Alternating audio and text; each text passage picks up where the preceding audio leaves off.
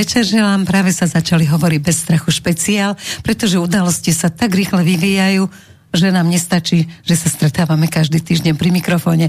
Momentálne budeme hovoriť o dvoch témach. O tom, že Matica Slovenska zorganizovala pred divadlom Pavla Országha Hviezdoslava manifestáciu proti riaditeľke a proti plagátu, ktorý znehodnotil vlastne všetko, čo je na Slovensku sveté. A druhou našou témou bude samozrejme migrácia, ktorá je témou dňa. Takže ak chceme byť aktuálni, tak sme sa museli stretnúť aj dnes v štúdiu. Tak všetkých, čo ste to zaznamenali, vítam pri sledovaní a tých, čo budete počúvať z archívu, tak sa teším vašej priazni. Na začiatku vám povieme tak, ako vždy, Peťko Sabela vám povie, že ako sa k nám môžete dovolať, pretože relácia je samozrejme kontaktná. Telefónne číslo do relácie je 0951 485 385 a mail studio@slobodnyvysielac.sk Slobodný vysielač spolu. Dobre, takže to sú základné informácie. Teraz vám predstavím hosti. Tak začneme od dverí. Dušan Jariabek, poslanec Národnej rady. Vítaj. Príjemný dobrý deň. Prajem, ďakujem pekne za pozvanie.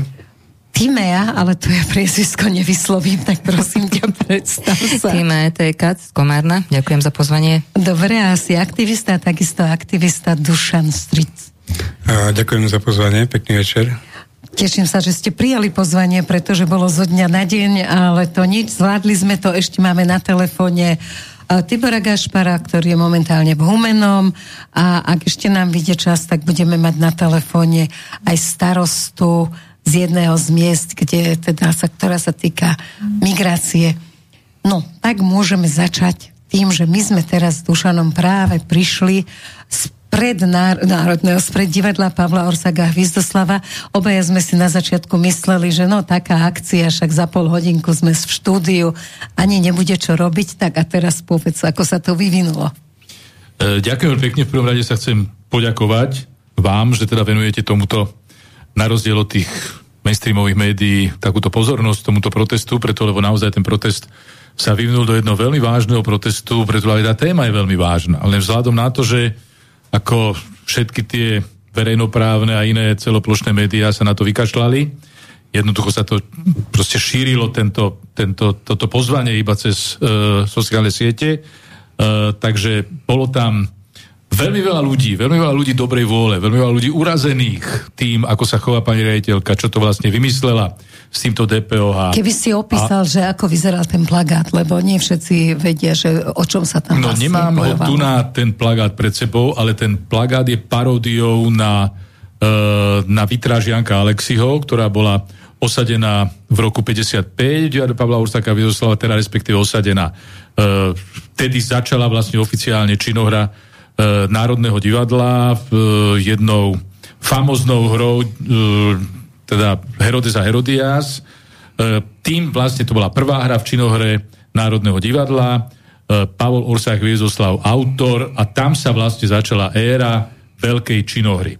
Okrem toho teda, že proste začalo toto predstavenie takýmto veľkým dielom, tak samozrejme s tým súvisia aj vytráže Janka Alexyho, ktoré vlastne od tej prvej premiéry až dodnes sú stále súčasťou foaje činohry Slovenského národného divadla, teda respektíve dnes už Mestského divadla patriaceho pod BIS, Bratislavskú informačnú službu, no a vlastne tam sa to všetko, tento nepríjemný kolotoč začal. To znamená, paródia na tieto vytráže Janka Alexyho bol jeden paškvil reklamný, ktorý má propagovať sezónu DPOH roku teda 23-24.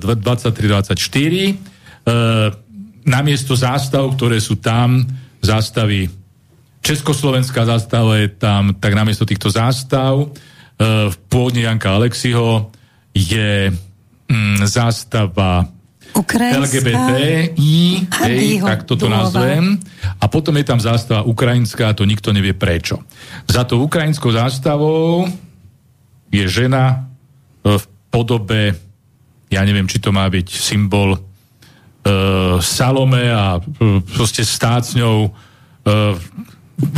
na ktorej je hlava Hviezdoslahová hlava. Vyzerá to ako ukrajinská Salome, ktorá prišla s odseknutou hlavou Pavla Országha Hviezdoslava, pretože za tou ukrajinskou vlajkou. Pani riaditeľka povedala, že ale to je akože to nie je dehonestujúce, pretože ona ju nesie vysoko nad hlavou, takže jej dala to krásne miesto a jeden z tvojich kolegov, ktorý sa zúčastnil dnešného protestu, povedal, že teda niekoľkokrát hral Hamleta a jednoducho nikdy nemal nad hlavou tú hlavu. Áno, Jano Ďurčo, áno, že vždy s pokorou na ňu hľadel zhora. Áno. No takto, ja sa o tom nebudem rozširovať veľmi veľa, preto ide o paškvil. Samozrejme, je tam aj tá náznak, pochopiteľne, slovenského znaku, hoci to nie je presne slovenský znak. Samozrejme, pani riaditeľka sa bráni, že sú to neni výsostné znaky tejto republiky. O to nejde. Tu nám bolo jednoducho pošpinené dielo Janka Alexyho a to má dve roviny tento problém. Jednak, podľa môjho názoru, je tu tá právna rovina, či ako náhodou neboli porušené autorské práva v tejto chvíli. To musia sa k tomu vyjadriť právnici, venujúce sa autorskému právu. Ale to je to najmenej. Ale to je jedna vec. No a druhá vec je tá spoločenská rovina, a ten koment tej spoločenskej roviny, a vysvetľovanie, prečo vlastne pani riaditeľka prišla s týmto tupým nápadom, s touto propagáciou, ktorú môžeme nazvať úplne inak. Je to jednoducho obyčajná spoločenská provokácia. Pani riaditeľka dokonca v jednom rozhovore povedala, ako keby chcela meniť divadelné publikum, proste to klasické, čo teda tam chodievalo, už nie, tak teda iné, na základe nejakých nových kritérií. A toto je podľa mňa jedno veľké, a poviem to jednoducho tak, že svinstvo. Preto, lebo urobiť rozkol v divadelnej obci a vyberať si divákov, to ešte neurobil nikto. Toto je isté novum, ktorú sme v tejto spoločnosti ešte nemali. To je jedna vec. Druhá vec je, že toto sa všetko použilo ako provokácia na propagáciu, samozrejme, divadla, na propagáciu v tom najhoršom slova zmysle, negatívnu propagáciu, a okrem iného toto všetko vyvoláva jednu nenávisť. A najhoršie na tom všetkom je, že s týmto zrejme tí tvorcovia rátali. A toto je jedno veľké svinstvo, preto lebo oni urazili istú časť spoločnosti a vedome ju urazili, lebo oni vedeli, čo sa stane touto provokáciou. A preto som veľmi rád, že naozaj tento protest, ktorý bol dneska, bol taký mohutný, aký bol. To svojou mohutnosťou nás veľmi prekvapil všetkých, ktorí sme tam boli, a nakoniec si myslím, že aj tých Maticu Slovensku, ktorá tento protest zvolávala. Ale patrí im pochvála, že to dobre zorganizovali, dôstojne. A chcel by som podotknúť, že toto nebol politický protest. Ten proces, dúfam, že ešte len nastane, politický protest. Toto bol občiansky protest, ktorý jednoducho jasne dal najavo, čo si časť obyvateľov, časť divákov, časť ľudí, ktorí do toho divadla chodia, jednoducho myslia. A ja ešte, ak môžem, ako tento môj dlhý monológ, ukončiť takou jednou vecou, lebo dalo by sa o tom rozprávať veľmi veľa. Ja som si len spomenul, už som o tom hovoril, že čo by na toto všetko hovorili tí bardi divadelní? Lebo činohra je slovenský dom činohry, činohernej kultúry. Hej? A to je teraz jedno, že v istom čase tam bola kultúra, ktorá, ja neviem, reprezentovala režim, v ktorom vznikla. No aká iná? Veď tak to je vždy. A okrem toho ten socialistický realizmus, ktorý sa prejavuje v tom výtvarnom, hudobnom, knižnom, filmovom, akomkoľvek umení, je oficiálny druh umenia, dokonca dnes medzi zberateľmi veľmi hľadaný a platený a uznávaný a zháňaný. A je to kus našej histórie, ktorej sa nezbavíme. A ani sa jej nechceme zbaviť, preto lebo bez minulosti jednoducho neexistuje žiadna budúcnosť. A toto je súčasť našej minulosti, ktorá naozaj rezonovala. A ja spomeniem tých bardov, ktorí boli v tej činohre. Zachar, Budský, Záborský, Poničanová, Dača Turzonovová. To sú žijúci, ktorí, ja stále čakám, kedy títo ľudia, ktorí zažili ten vrchol tejto činohry slovenskej v tom československom kontexte, vtedy hodnotenej veľmi vysoko v istom čase, dokonca tá činohra Slovenského národného divadla bola určite v istom období najlepšou činohrou v celom Československu a mala už aj istý európsky kontext práve tými hrami všetkými, tou dramaturgiou svetovou, ktorú títo dramaturgovia Slovenského národného divadla mohli nejakým spôsobom uverejňovať a realizovať, hej, cez režisérov. Čo by na to povedal Zachar? Čo by na to povedal Budský? Čo by na to povedal Záborský? Čo by na to povedal Huba? Čo by na to povedali títo všetci bardi, ktorí žili v tom období? A viete, a paradox a tá falošnosť toho celého je v tom, že ja si pamätám, keď sa otvárala nová budova, tá novostava Slovenského národného divadla, ako ťažko sa lúčili vtedajší činoherci. Jamrich, Tarager, Studenková, Magálová, ja neviem, to ešte všetko, hej. Ako ťažko sa lúčili s touto budovou, s touto činohrou starou. A títo ľudia sa dnes pozerajú na to, ako sa pred ich očami toto chce celé filozofia tejto divadelnej budovy sa mení na jeden paškvíl. Na jeden politický paškvíl, ktorý je politicky zneužívaný práve týmto jednou hroznou stranou, ktorá vládne v Bratislave. Herci sa vždy nechali, je na to veľa dôkazov, že herci sa vždy nechali obalamutiť tými vecami, ktoré vládnu. No tak keď si toto myslíš, chvála Bohu, že som muzikant. No veď to, ale je to pravda, muzikanti nie, lebo ten muzikant to má iné. No muzikant nie, Erika, je to aj z jednou jedinou, vieš, tá traviatá sa vždy rovnako spievala v Bratislave, v Bystrici, v Miláne, v Paríži, tak. Ja neviem, kde, vo Viedni, hej, a vždy sa spievala povečne v taliančine.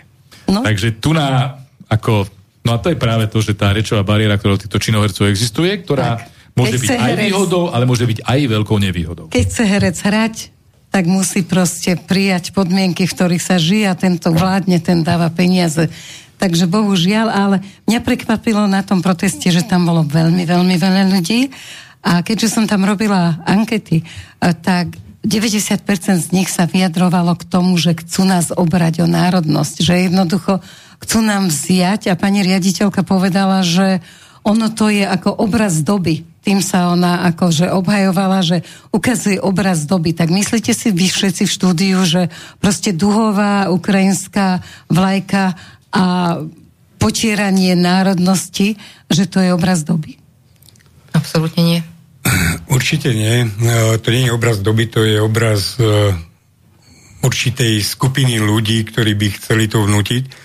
Ale oni každým dňom prekvapujú nejakými krokmi. Napríklad pre mňa Filozofická fakulta Univerzity Komenského bola vždycky taký symbol múdrosti, dôstojnosti a som sa dozvedel, že študentský spolok LGBTI pôsobiaci na tejto fakulte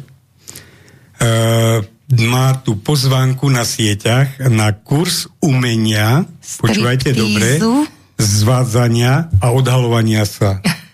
Áno. Takže ja som robila anketu práve s jedným z pedagogov na tejto škole, ktorý to nevie nejakým spôsobom pochopiť, ale momentálne, ako sám povedal, tam jednoducho vládnu tieto miniskupinky LGBTI alebo proukrajinský, alebo teda minimálne protinárodný a každý sa ich bojí.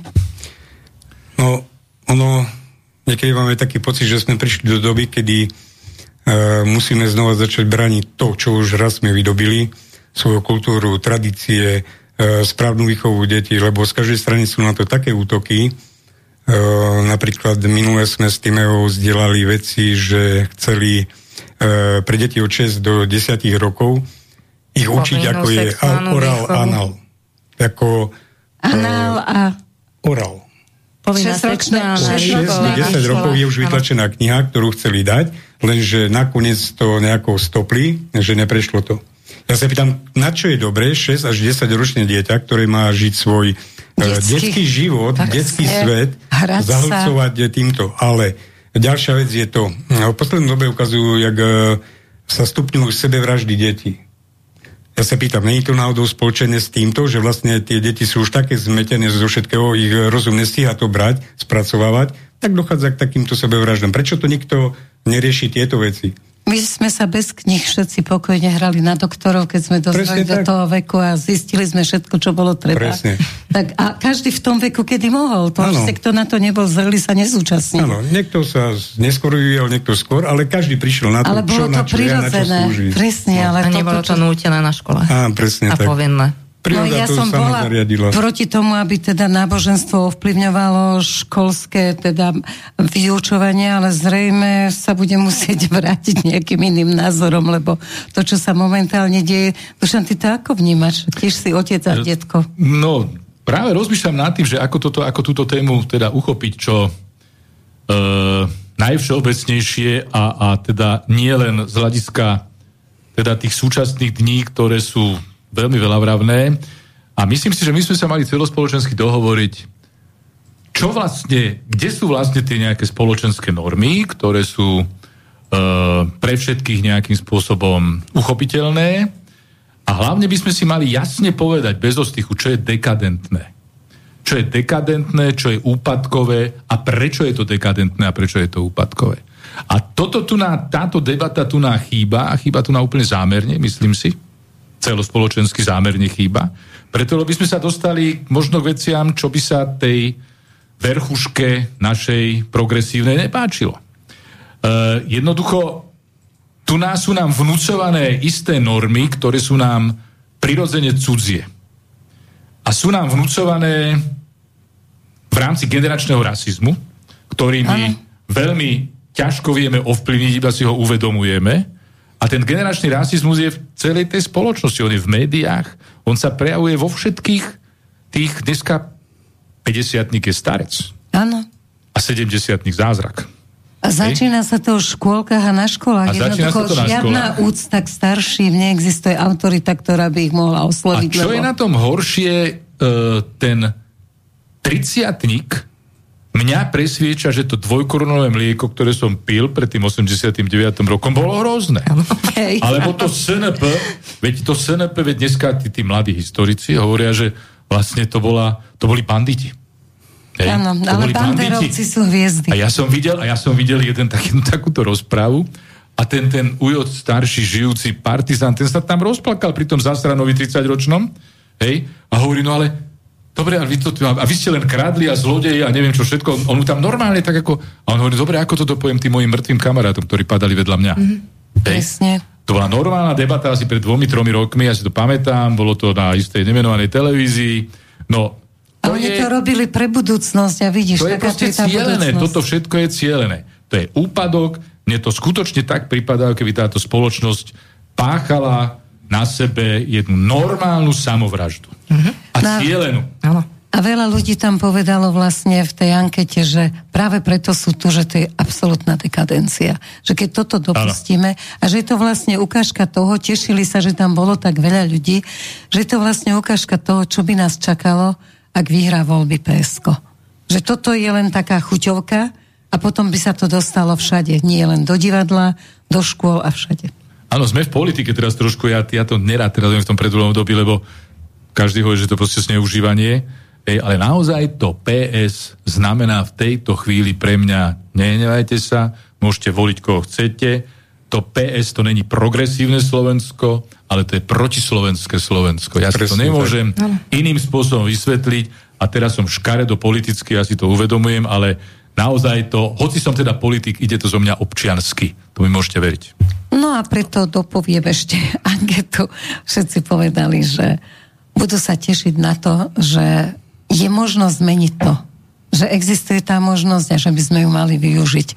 Kvôli našim deťom, ale ako vidíš... Asi je to posledná šanca. No veď to, ale ako vidíš s tými partizánmi, tak ako bojuješ za niekoho a uvidíme, čo naše deti... Neviete, je na to recept. Netreba sa báť. Lebo tu nám nastáva akýsi teror menšiny. Áno. Hej, aj to si treba povedať. A keď nie si za nás, si proti nám. A my intelektuáli máme na to iný názor. A vy primitívi tam. A my demokrati... Lebo my sme demokratické strany a sú nedemokratické. Proslovenský, pre Boha. Čo to hovoríš, ak z teba lietajú mole? Ťa treba posypať naftalínom. Krásne si to povedal. Ako áno, hurá, ako starí, to sú proste zadubenci, ktoré... Presne tak. No, nebáť sa pranierovať ich a robiť si z nich v prvom rade srandu z toho ich hrozného presvedčenia, preto lebo je to omyl a je to dekadencia. A to je teda odriskávať hlavu.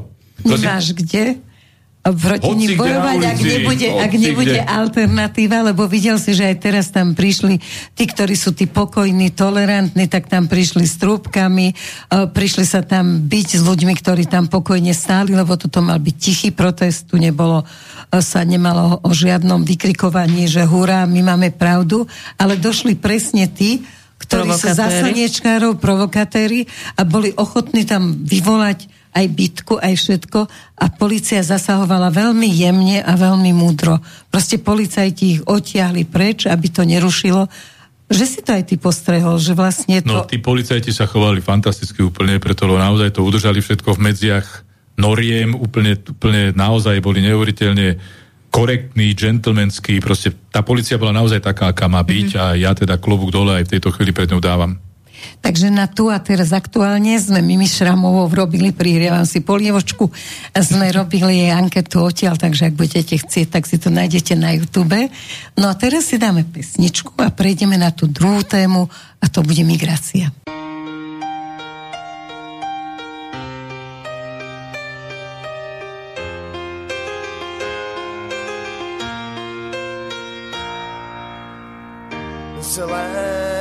Sebou nedobré pred tebou vlast malá zbabraná už ti viac nesmú púšťať žilou ešte pár suchých lien a mrazivých zím s tebou vlast zbabraná tu mi držím, len či mám dosť síl čakať na deň hojnosti, čo nám dáš. A sa nás spamätáš, daj nádej nám, že bude snáď raz iná. Vlast malá zbabraná, kým ťa v tom samú nenechám. Ako galejník ťa nosím na reťazi nádeje, som tvoj verný, neverný syn, dočkám sa či nie.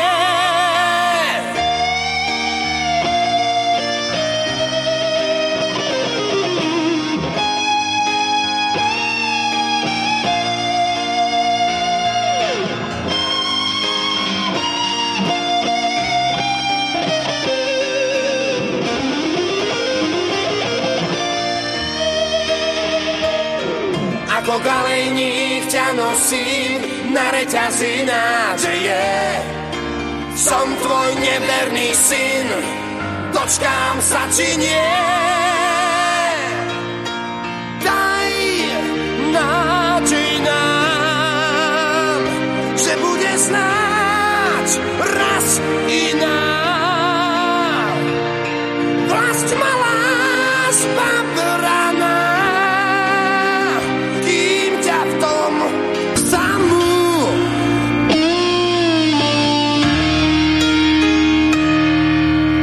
počúvate Slobodný vysielač, počúvate reláciu Hovory bez strachu.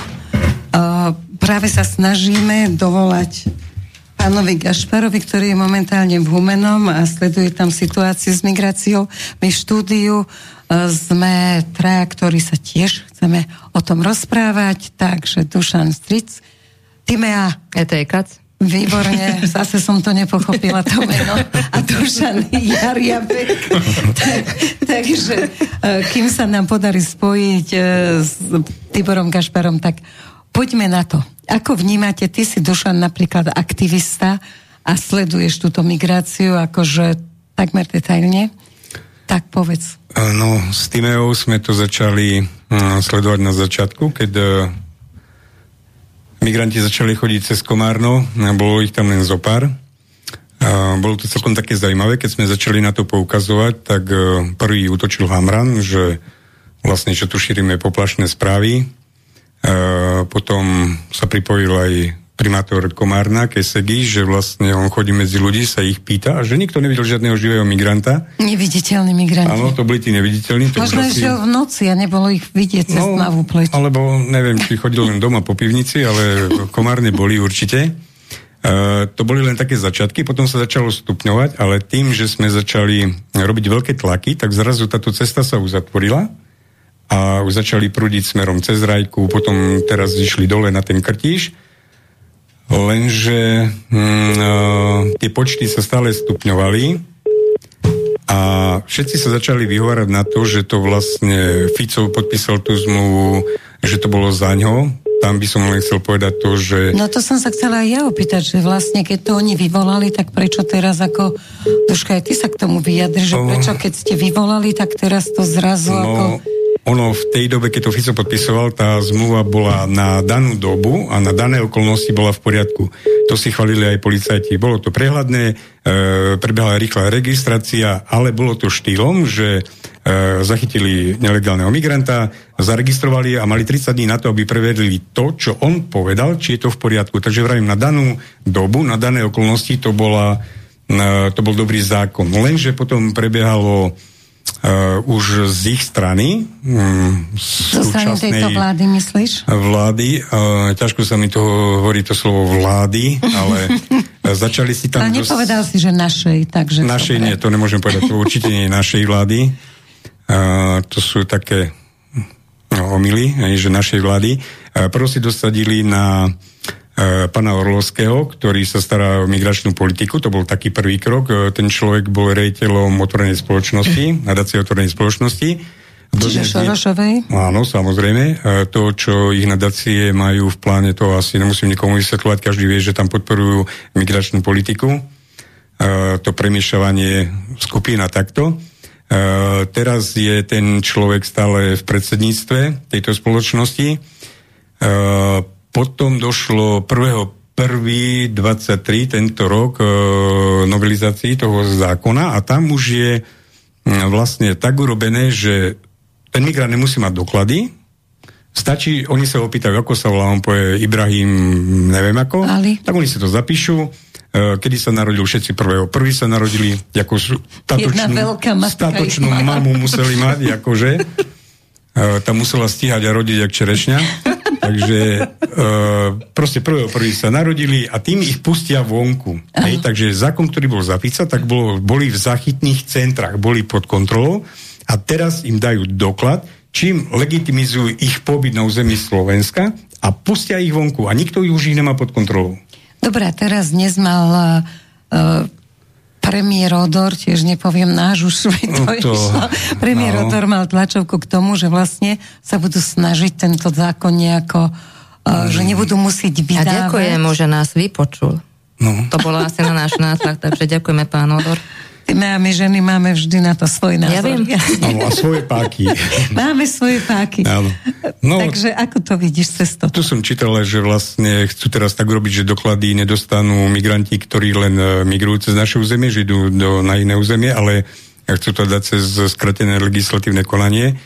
Takže je to zatiaľ len návrh, nie je to žiadna výhra. Tam ešte určite budeme to tlačiť naďalej. No, budeme, len ide o to, že nestačí, keď to tlačí len zo pár ľudí, tam už by sa malo troška aj ten národ zobudiť, len keď sme v maji začali, tak tu vyzeralo takto, že... Nikto o to nemal záujem. Keď bol problém v Komárne, tak ľudia sa tvarili, tak to klopu na dvere v Komárne. Počkaj sekundičku, nám sa podarilo dovolať, teda dajte si sluchatka, ak chcete počuť.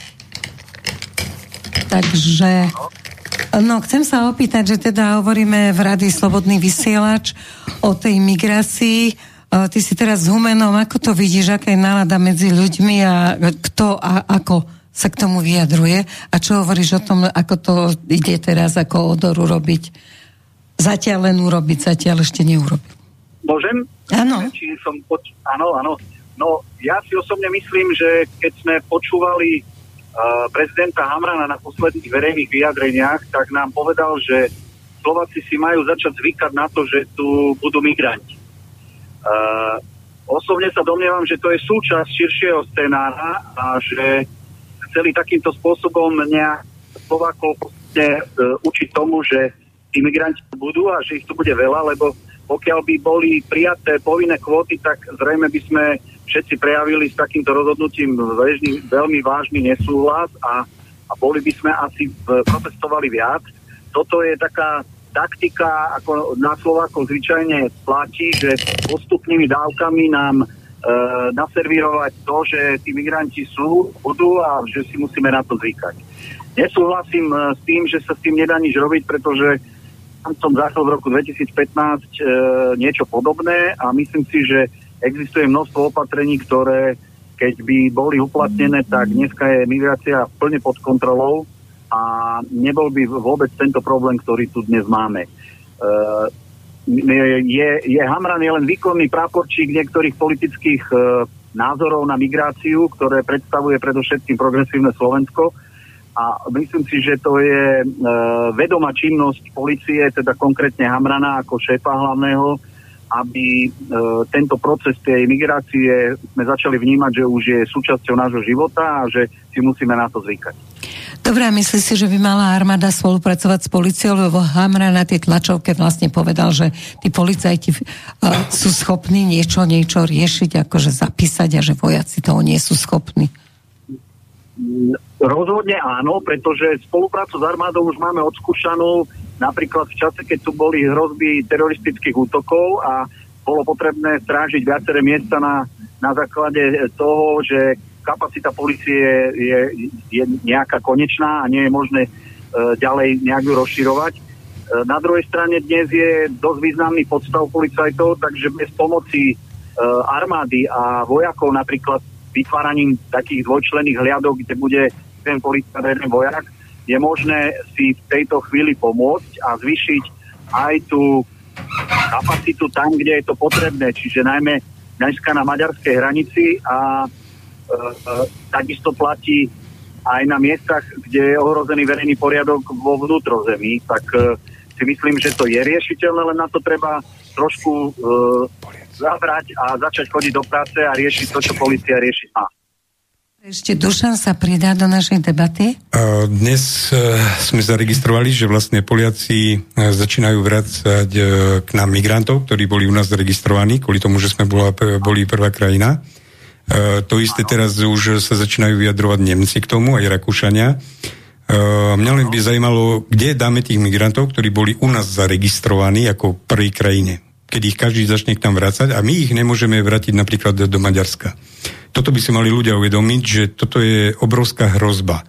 A to, čo Hamran hovorí, viete, keby som tam dal armádu, políciu, koľko by nás to stalo? Ako je to dosť smiešne, alebo až trápne, keď niekto ochranu našej vlasti prirovnáva k peniazom. Aj to, keby tu začala vojna a povieme, nedáme tam vojakov, nebudeme sa brániť, lebo to by nás veľa stalo. Veď na ochranu vlasti by sme mali dať aj keby posledné peniaze. Takže Hamran to, čo hovorí, to ani nie je smiešne, to už je trápne a ubohé.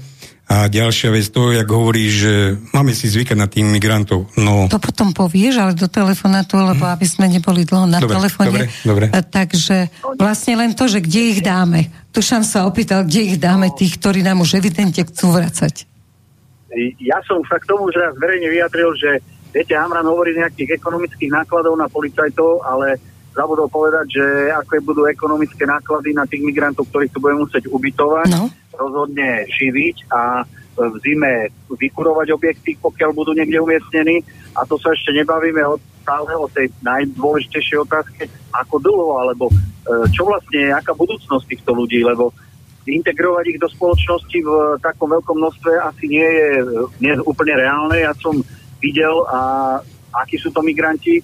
Hovoria nám niektorí progresívni politici, že sú to lekári a jadroví inžinieri, ale rozhodne to nie sú lekári a jadroví inžinieri, tak ja neviem, aká bude ich využiteľnosť pre spoločnosť a či dokážu tvoriť hodnoty, z ktorých môžu byť sociálne, zdravotne poistení a podobne.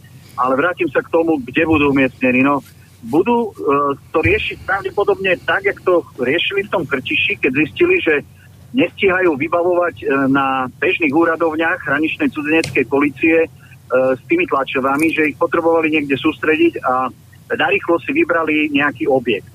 A bude na občanov, aby si všimali, že čo vlastne a kde bude vytipované, lebo štát vlastní nejaké nevyužité budovy a rozhodne budú uvažovať len takýmto spôsobom a to treba zabezpečiť, aby tí ľudia boli v tých základných ľudských podmienkach, aby tam bolo teplo, mali kde spať, lebo v tom hangári alebo v tej hale výrobnej boli len niektorí na polystyrene, ináč ležali na zemi alebo teda neležali vôbec. Takže ďalšie výdavky. Ukrajina, potom migranti a...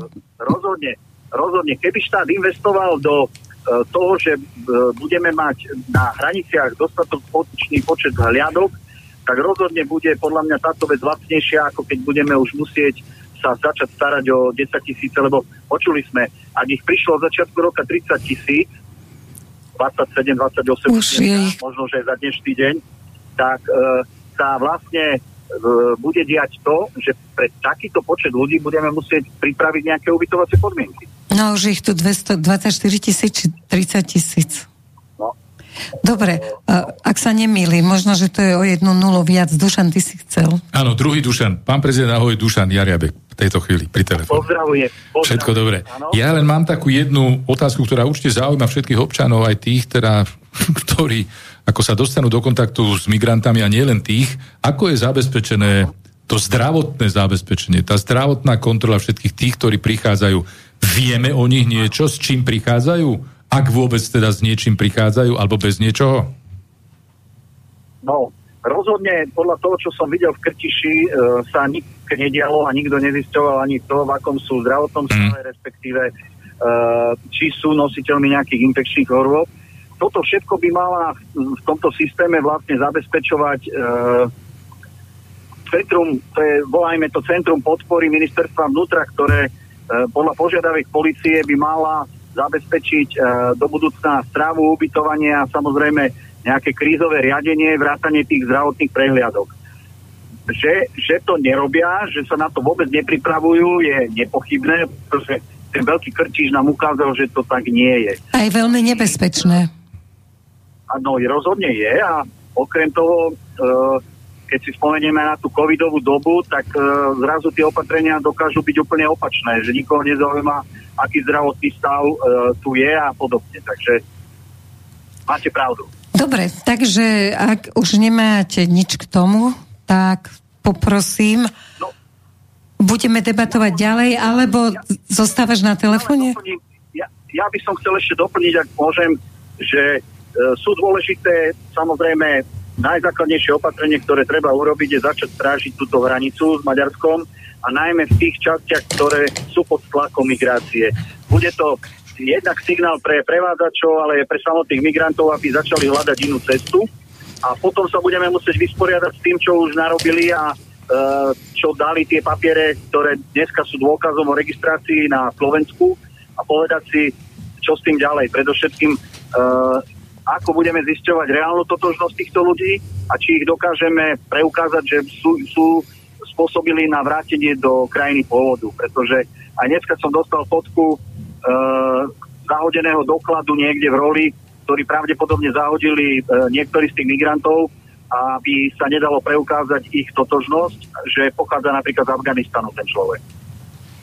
Jasne, takže ako to, keď sa nebude registrovať, aj keby to prešlo parlamentom, veľmi nám to nepomôže, tak sa teraz všetkých štyroch opýtam, že tento problém migrácie zrejme bude trvalý, toto nebude veľmi jednoduchý problém, asi niekde a niekomu vyhovuje, že Európa sa zaplavuje migrantami, ktorí teda potom ekonomicky visia na tom štáte, tak mi povedzte, kto a odkiaľ? Ja by som chcel ešte povedať jednu vec. To, keď sme sa bavili, že v akých podmienkach teraz žijú, sú tu ľudia inej kultúry, inej mentality a či to náhodou není naschvál takto robené, že žijú v podmienkach, akých žijú, to je časovaná bomba. Sú tu ľudia, ktorí sa časom vzbúria a začnú tu také robiť problémy, že bude hroziť aj zásah rôznych bezpečnostných zložiek, nazveme to tak slušne. A ďalšia vec, čo sa týka tých pasov, dokladov. Je zaujímavé, že človek, ktorý ide zo Sýrie, príde tu bez dokladu a ide hovoriť, že je zo Sýrie. Kvôli čomu by to robil? Ja keď som zo Sýrie, ozaj zo Sýrie, príjem tu, tak ten pás je moja pomôcka, že môžem povedať, pozrite, toto je môj pás, ja som zo Sýrie, som neviem čo, som vyučený. Áno, ale pokiaľ nie som zo Sýrie, tak ten pás by mi bol na príťaž, lebo chcem povedať, že chápete, čo tu ide. Takže tu je viacero tých nebezpečenstiev, ktoré bude treba riešiť a akutne, to už není čas na mesiac, dva, tri. Ja si myslím, že to je otázka bedom jedného týždňa, že začnú tu nepokoje v tých táboroch, len kvôli tomu, akí žijú v podmienkach. A keď príde zima, to bude ešte horšie. To bude ešte horšie. A ďalšia vec, Hamran tvrdí, že to sú nejakí lekári a takto. Keď oni nevedia v skutočnosti, odkiaľ on vie, že sú to lekári, ale učiteľia. Ale diplom majú so sebou. Áno, asi diplom majú so sebou, predpokladám. No dobre, tak ešte si tam na telefóne? Ja áno, ešte možno jedna poznámka, viete, k tým dokladom, čo sa toľko teraz prehadzuje, nejaká politická zodpovednosť a to najmä na obdobie ešte vlády Roberta Fica a ministrovania pána Kaliňáka. Viete, ten doklad, ktorý oni dnes vystavujú, bol určený osobám, ktoré reálne prídu a povedia, ukážu svoj platný cestovný doklad, že pochádzajú zo Sýrie, že pochádzajú z miesta, kde prebieha vojnový konflikt, a my na základe ich platného dokladu dokážeme verifikovať cez medzinárodnú spoluprácu, že áno, tento človek je v statuse, že je to vlastne človek, ktorý je ohrozený vojnou, a vtedy sme oprávnení mu ten doklad dať a začať mu nejako pomáhať. Ale všetci, čo sem prídu bez dokladov, by automaticky mali spadať do kategórie, že nechcú preukázať svoju totožnosť z nejakého dôvodu, a ten dôvod je úplne jasný, že idú z krajiny alebo z miesta, ktoré nesplňa tie požiadavky toho vojnového konfliktu alebo nejakej prírodnej katastrofy, a mali by sa vrátiť do svojej krajiny pôvodu. Takže my, naopak, slovenská polícia dnes vychádzame akéhosi princípu absolútnej dôvery a všetkým, ktorí prídu, hneď na úvod veríme, že sú narodení 1.1., že všetci sú z Alepa, zo Sýrie, a automaticky ich považujeme za ľudí, ktorí prichádzajú z miesta ohrozenia, čo nie je samozrejme pravda. Takže... Ale ich to teší, že sme takí dobrosrdeční a cítia sa tu dobre. No. Čiže ani keby sme dnes nezmenili zákon, o ktorom dneska toľko hovorili, že sa ide meniť, sme oprávnení rozhodnúť, že takýto doklad tým osobám nedáme, pretože jednoducho nevedia preukázať, že sú z oblasti ohrozenia vojnovým konfliktom alebo prírodnou katastrofou. Skočím vám do reči. Kto vydal také rozhodnutie, že každému treba vystaviť takýto doklad? No podľa mňa je to cez politiku, a osobne poviem jednu, myslím, že je to verifikovaný údaj. Niekedy v roku 2021 minister Roman Mikulec objednal v rámci toho, čo polícia zabezpečuje, treba doklady, ako sú občianske, cestovné a podobné, zabezpečiť 100 tisíc týchto dokladov o zotrvaní. Ak sa použilo ročne, ja neviem, 50, 100, tak sa pýtam, na čo je komu 100 000 týchto dokladov, ak nemal tedy už nejakú predstavu, že ideme sem napúšťať migrantov a bude im potrebné vystavovať tieto doklady v takýchto počtoch.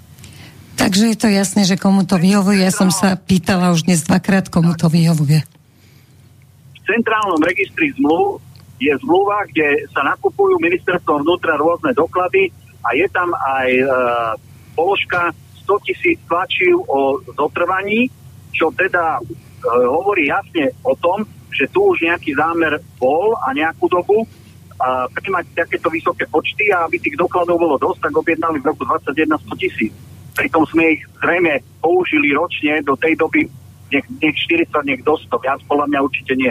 A ešte by som mala jednu otázku. Oni dostanú ten doklad na 30 dní.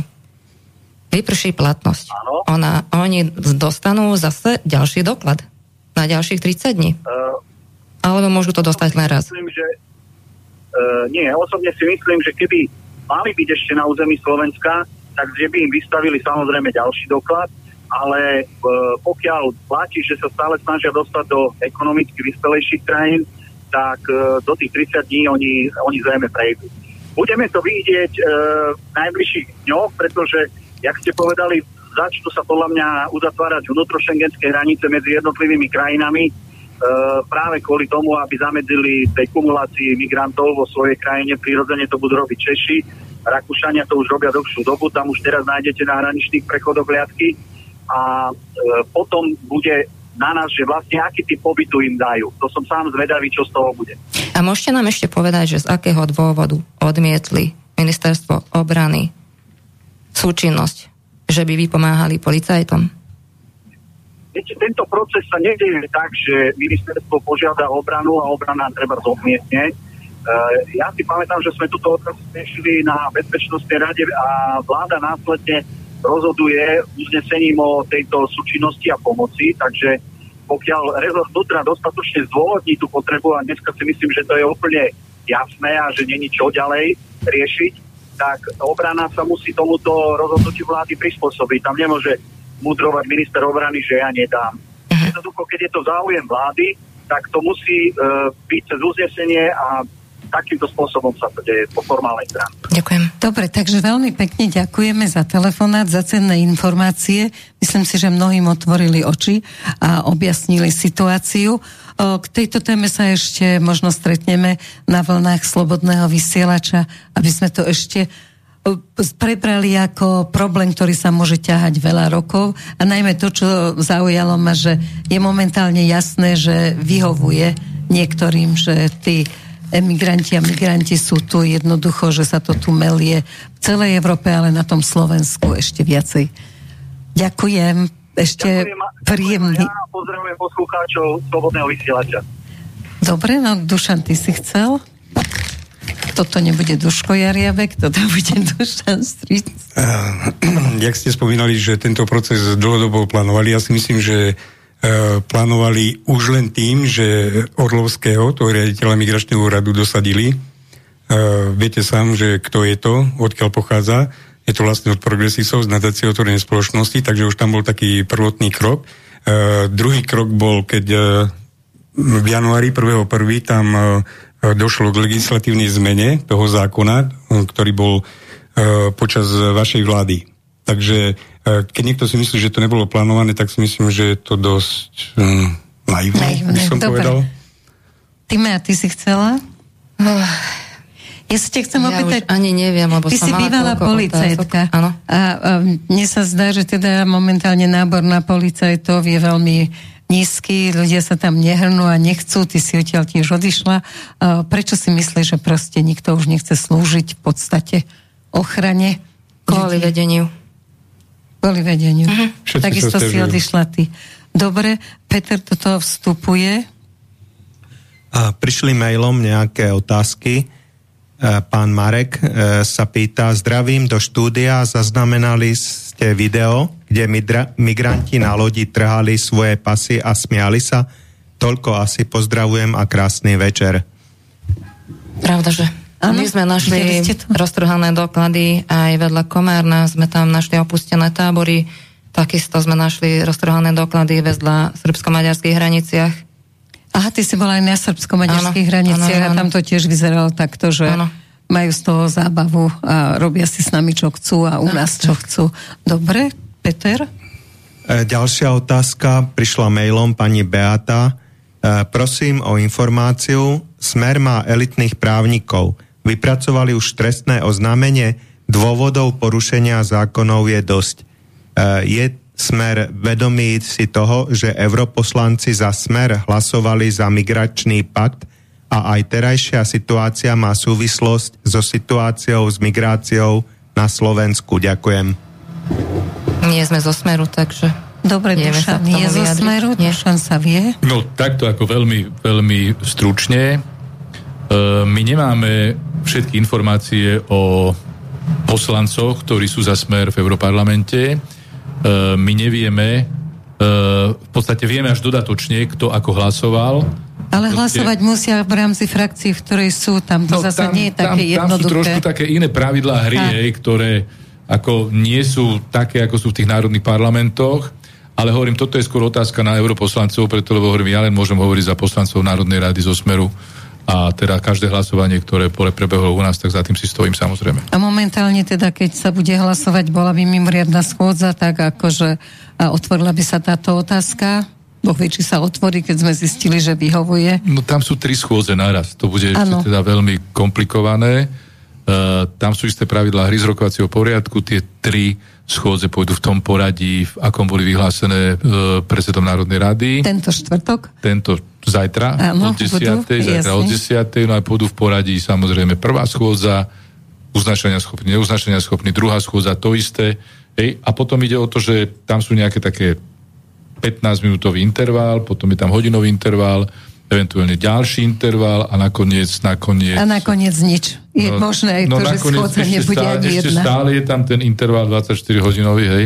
To znamená, že tá schôdza musí byť druhý deň ešte znova teda ďalší pokus správený o tom, či teda tá schôdza sa otvorí, no a keď teda nie, tak definitívne je ukončená. No a takto budú všetky tri, no ale mám taký pocit, že jedna z tých schôdzí bude určite otvorená. Ktorá? No myslím, že práve táto, čo sa týka týchto migrantov. Lebo toto sa týka každého človeka u nás, akože aj ekonomicky, také aj bezpečnostne. Uvidíme, predsa je koniec volebného obdobia, množstvo poslancov už na to s prepáčením tyká. Áno, takže... nechceli sme, máme telefonát, takže nedopoviem, čo sme nechceli. Sluchatka si môžete dať, ak chcete počuť telefonát. Dobrý večer, počujeme sa. Dobrý večer, ja by som vás chcel pozdraviť, Kristián, ako všetkých hostí Slobodnom vysielači.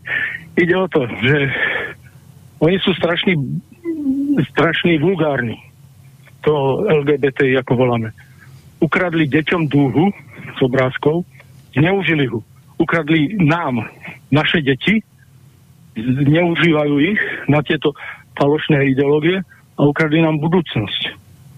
A k tej téme migračnej vychádza to tak, že všetko riadia aj túto LGBTI, riadia vševládni lichvári.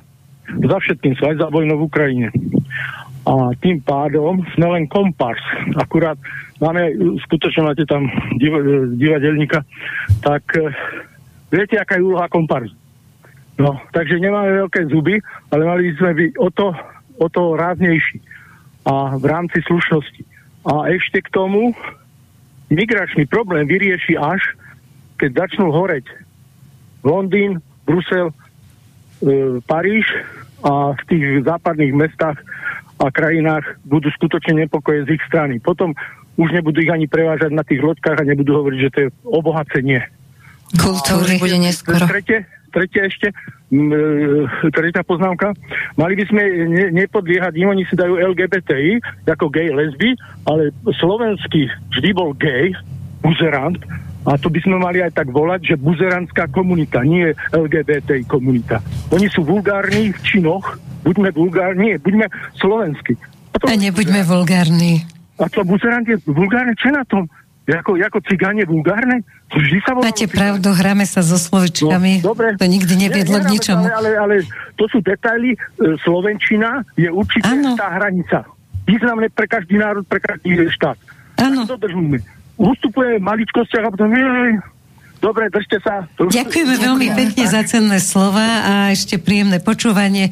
Máme nejakých 5 minút, možno 10 maximálne, takže poďme ďalej do debaty. Dušan. Ešte k jednej veci. Stále sa tu hovorí, že o kontrole týchto migrantov. Neviem síce, akým systému ide, ale medzinárodná databáza na kontrolu a na spoluprácu začne fungovať až od roku 2025. Takže žiadna evidencia neexistuje, aby ich vedeli nejakým spôsobom skontrolovať. Medzinárodnej spolupráci. No tak to je dosť nebezpečné. A máme zasa telefona, takže nedoprajú dnes, aby som sa rozrečnila. Dobrý večer, počujeme sa. Haló. Áno. Výborne. Zdravím vás. Ďakujeme. Peter z Bratislavy. Ďakujem za dobrú reláciu. Ja sa len chcem opýtať pána Jariabka, jak je to s tými europoslancami. To poslanci v Europarlamente za stranu Smer, oni nekonzultujú so stranou? Nie. Oni tam idú? Nie. No a to tak mňa už nedostanete k voľbám. No, ani mňa pomaly. No ono je to naozaj, takže každý je prekvapený potom, že... Ale to je potom oklamanie voličov. Nie, oni sú tam vo frakciách, o tom sa hovorí stále. On musí... Ale smeráci nepovedali, že oni tam pôjdu za Smer, kandidovali za Smer. Áno, kandidovali za Smer, kandidovali do určitej frakcie, do tej frakcie sa dostali. To nezavádzajte. Nie, prepáčte, len ako, aby sme si rozumeli. Moment, nechajte ma dohovoriť. Nech sa páči. Pri kampani do Europarlamentu nikto nepovedal, že oni tam pôjdu a tým pádom strana Smer pre nich prestáva existovať.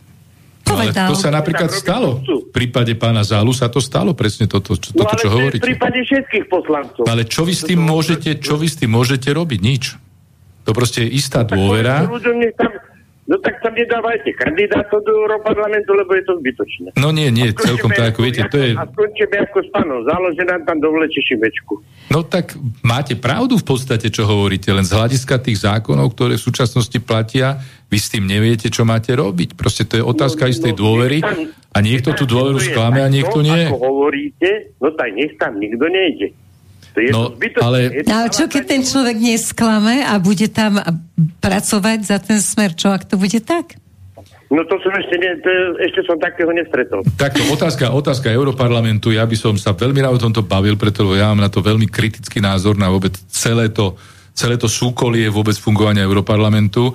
Ja si myslím, že je to v súčasnosti jedna inštitúcia, ktorá je ťažkopádna, predražená, dala by sa úplne iným spôsobom riešiť, napríklad keby to, čo robia poslanci, zastavili napríklad ministri zahraničných vecí, aj s tým, čo sa tam prijíma, a by sme sa zbavili tých x 100 ľudí, ktorí tam podľa môjho názoru sú často úplne zbytočne. Za veľa peniazy. Ja s vami súhlasím 100%, čo hovoríte, len toto, keď oni si robia kampaň, toto nikto nepovedal. Oni si tam budú robiť, čo chcú, pôjdu do frakcie a tým pádom Smer padá.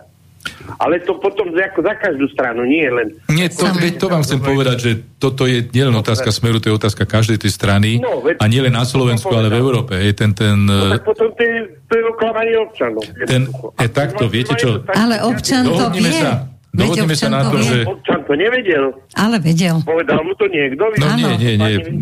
Pán kolega má pravdu, toto ako ja som to vedela. Nebolo, tak ako ja som to nevedel. Množstvo ľudí je naozaj prekvapených. Europarlament je vlastne štát v štáte. Tak to treba brať a toto je nekorektné. Tak potom nerobte kampaň, aby sme išli voliť. Zbytočne. Ale vy zase sa na mňa nehnevajte, no. Ale tiež si treba hľadať informácie, lebo ten, kto si hľadá informácie, tak to vie, tak akože zase, keď ideme voliť, tak hľadáme informácie, nech ideme voliť do čohokoľvek. Pani Bincov-Reková, vám niekto povedal, že ja idem kandidovať. Áno. Hoďte mi to, ale potom ja už Smer nebudem zastúpiť. Áno, ja som to vedela, že keď sa dostane človek do frakcie, veľa ľudí to vedelo, kto si hľadal informácie, proste v tom parlamente sa dostávaš do istej frakcie a ty nemusíš voliť podľa toho, ako volí tá frakcia, ale tvoj hlas je naozaj iba taký poradný, ktorý tam zanikne. Takže... Druhá vec je samozrejme, že sa dá ovplyvniť ten obsah, o čom tá frakcia debatuje. Ale hovorím, tam je zase väčšinové rozhodnutie. Hej. Zase v tom, nehovorí, že on to môže tým jedným svojím hlasom ovplyvniť, ale... Nie, v debatách.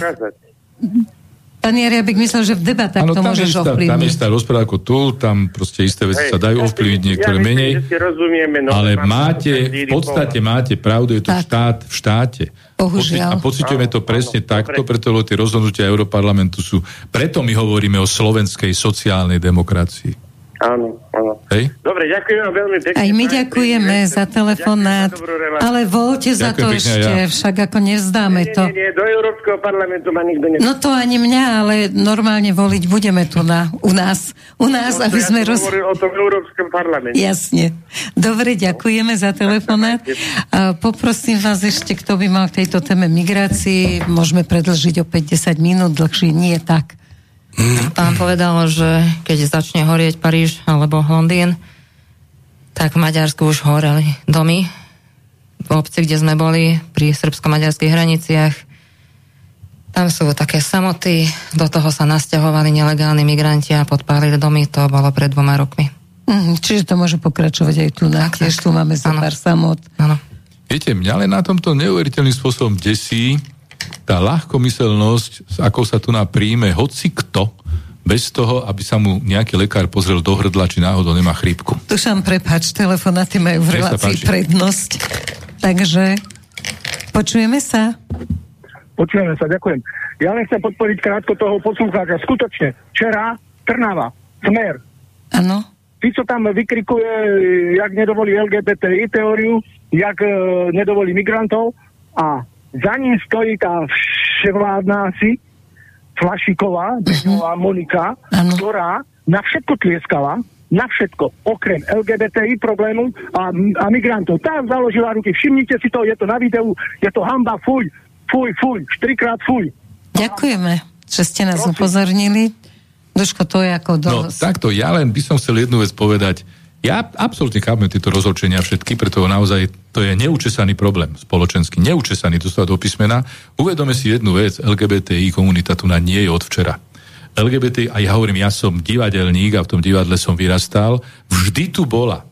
Len vždy tu bola, je a vždy tu bude. Tu len ide o isté pravidlá hry, toho spolužitia a isté vzájomné sa rešpektovanie na základe istých pravidiel hry. Prečo sme o LGBT komunite nepočuli predtým, ako začali dúhové protesty? Napriek tomu, že tu bola, ako hovoríš. Napriek tomu, že tu bola. Hej, to je ako zásadná otázka. Tu ide skutočne na to, skutočne o to. Ja mám veľmi veľa známych, ktorí sú homosexuáli. Naozaj. Učím množstvo detí, alebo teda študentov, ktorí sú homosexuálmi, naozaj, a netája sa tým, a verte mi, že sú to často skvelí ľudia, ale nechodia na dúhové pochody, predstavte si. No, nemajú potrebu takýmto spôsobom sa prezentovať, nemajú potrebu, lebo to je opäť čosi, čo je neprirodzené, hej. Oni majú svojich partnerov, s ktorými normálne existujú. Proste my o týchto veciach sa ani nebavíme preto, lebo to nie je na programe dňa, toto nie je problém. Ten problém sa z toho umelo vytvoril práve preto, aby tu nastala takáto anarchia. A toho ja sa najviac bojím, že tá anarchia, pozrite sa, tá anarchia nastáva aj čo sa týka týchto migrantov. My nemáme v podstate páky na to, aby sme isté veci riešili, a núti nás niekto k istej akceptácii, ktorá je nám proti srsti. A toto sa deje v každej sfére, ale reagujme na to určite nie hystericky, a reagujme na to tak, že snažme sa to zlikvidovať. Proste túto anarchiu, ktorá nám vládne. Máme na to príležitosť. Alebo teraz sa to po tých voľbách podarí, alebo amen tma. Tak. Ešte ďalší dvaja hostia, máte záverečné minúty, nech sa vám páči. No, presne tak je to, že tým násilným pretlačaním nejakých práv LGBTI a týchto by som povedal, že skôr polarizujú tú spoločnosť, rozdeľujú, lebo nikto im nič neuberá. Mne je napríklad jedno, kto doma je, s kým spí, proste pokiaľ má to doma pod perinou. Ja tiež napríklad, lebo oci, ktorí iní heterosexuáli neprídu vonku a nevystrajajú tam na sílu, viete, ja som heterosexuál a takto. Žijeme každý slušne, dodržávajme nejaké tie pravidlá, ctíme si morálku a nebude tu žiadna polarizácia. Netreba nikomu pretlačať nejaké, on má väčšie práva. Nie, nikto nemá žiadne väčšie práva, menšie práva. Proste sú tu práva ľudí. Nie jedno, či je to LGBTI, alebo hocikto, alebo či je to podľa národnosti, farby pleti, proste pre mňa je to človek a bude mať také právo, jak aj všetci ostatní. Pokiaľ on si narukuje väčšie práva, tak tam treba zasiahnuť. Lebo keď začneme takto rozdielovať ľudí, tak tu budú nepokoje. A okay, tam začína tá nenávisť jedného voči druhým. Ale sa mi zdá, že to vyzerá skôr, ak by to bolo cielené. Cielenie menšina začína ovládať väčšinu a rozdeľuje pánuj, to už poznáme, k čomu to viedlo. Môžem jednu poznámku, poslednú vetu. Viete, čo je prvý, a nehovoríme teraz o LGBTI, samozrejme, preto, lebo to platí všeobecne v tejto spoločnosti a to platí od minulých volieb, respektíve od vtedy, ako sa stala tá strašná vražda a potom následne ďalej, teda ďalšie udalosti. A čo sa stalo?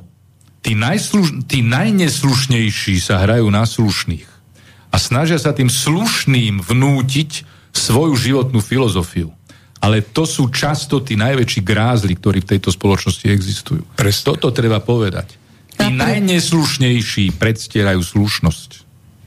A tí, čo hovoria o pravde, tak klamú. No a keď sa im niekto postaví, tak automaticky útoky, dezolát, hoaxer a tieto to. Za posledné tie 3 roky vlády tejto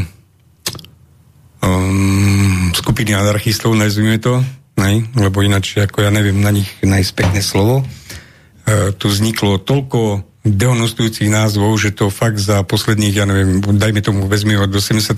to človek nepočul, len zrazu No ako je to strašné. A oni idú hovoriť o tom, že máme sa vyjadrovať slušne.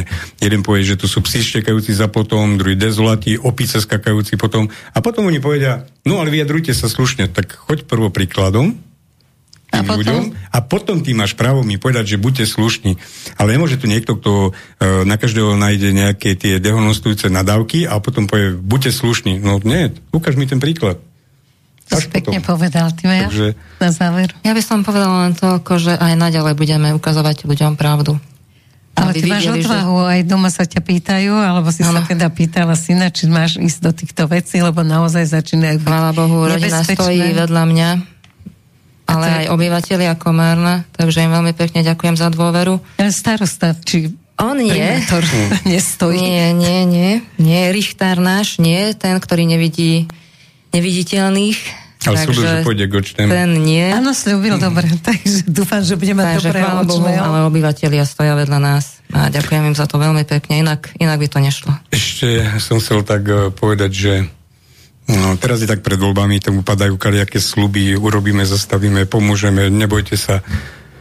My nesľubujeme, my konáme. Áno, ale chcem povedať to, ľudia nech sa neboja pýtať, keď im niekto niečo nasľubuje, urobíme, zastavíme, nech sa pýtajú, ako to urobíš, z akých peňazí, odkiaľ budeš mať tie peniaze, nestačí len vypočuť si nejaké sľuby, bla, bla, bla a zatliskáme a je to dobre, ideme ďalej. Lebo potom to dopadá každé voľby tak, jak je to teraz. A treba si ešte jednu vec uvedomiť, že politik, ktorý, alebo kandidát, to je jedno, ktorý pred voľbami sa bojí postaviť za ľudí, bude sa bať aj po voľbách. Dobre. To si treba uvedomiť, to je veľmi dôležité. To boli záverečné slová Hovorovo bez strachu špeciál a teraz si dáme skupinu Elan úžasnú pesničku. Takže je to pesnička Najvyšší čas, lúčim sa s vami a v piatok sa tešíme na reláciu s Miroslavom Kamenským, Peter Sabela, Erika Bincov-Reková. Dobre, a teraz ešte rozlúčka s vami, ďakujem vám veľmi pekne za návštevu štúdia. Ďakujeme veľmi pekne za pozornosť. Ďakujem pekne a dovidenia pri voľbách. A chcem hlavne poďakovať takýmto médiám, že nám dávajú priestor šíriť pravdu, pretože tie ostatné hlavní prúd, čo sa nazývajú, tak šíria len samé klamstvá. Ďakujem a prajem pekný večer. Ďakujeme. Ďakujem pekne, dovidenia.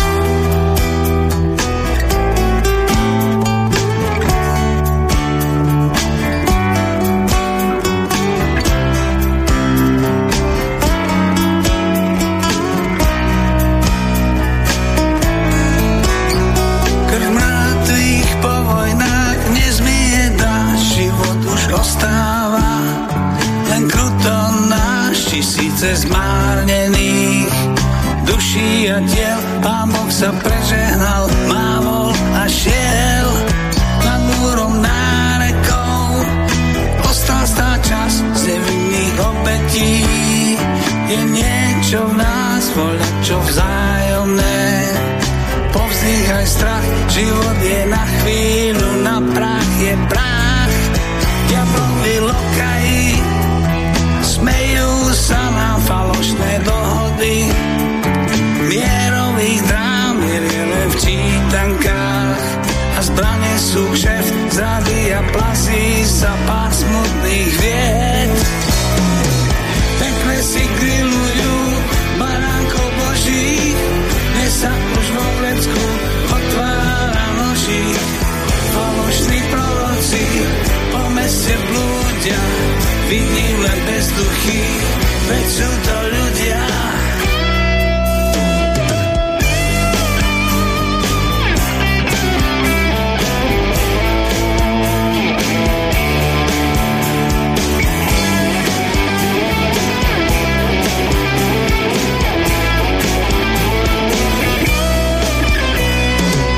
Kašlite na hádky, na nože slov, veď nie je nad lásku.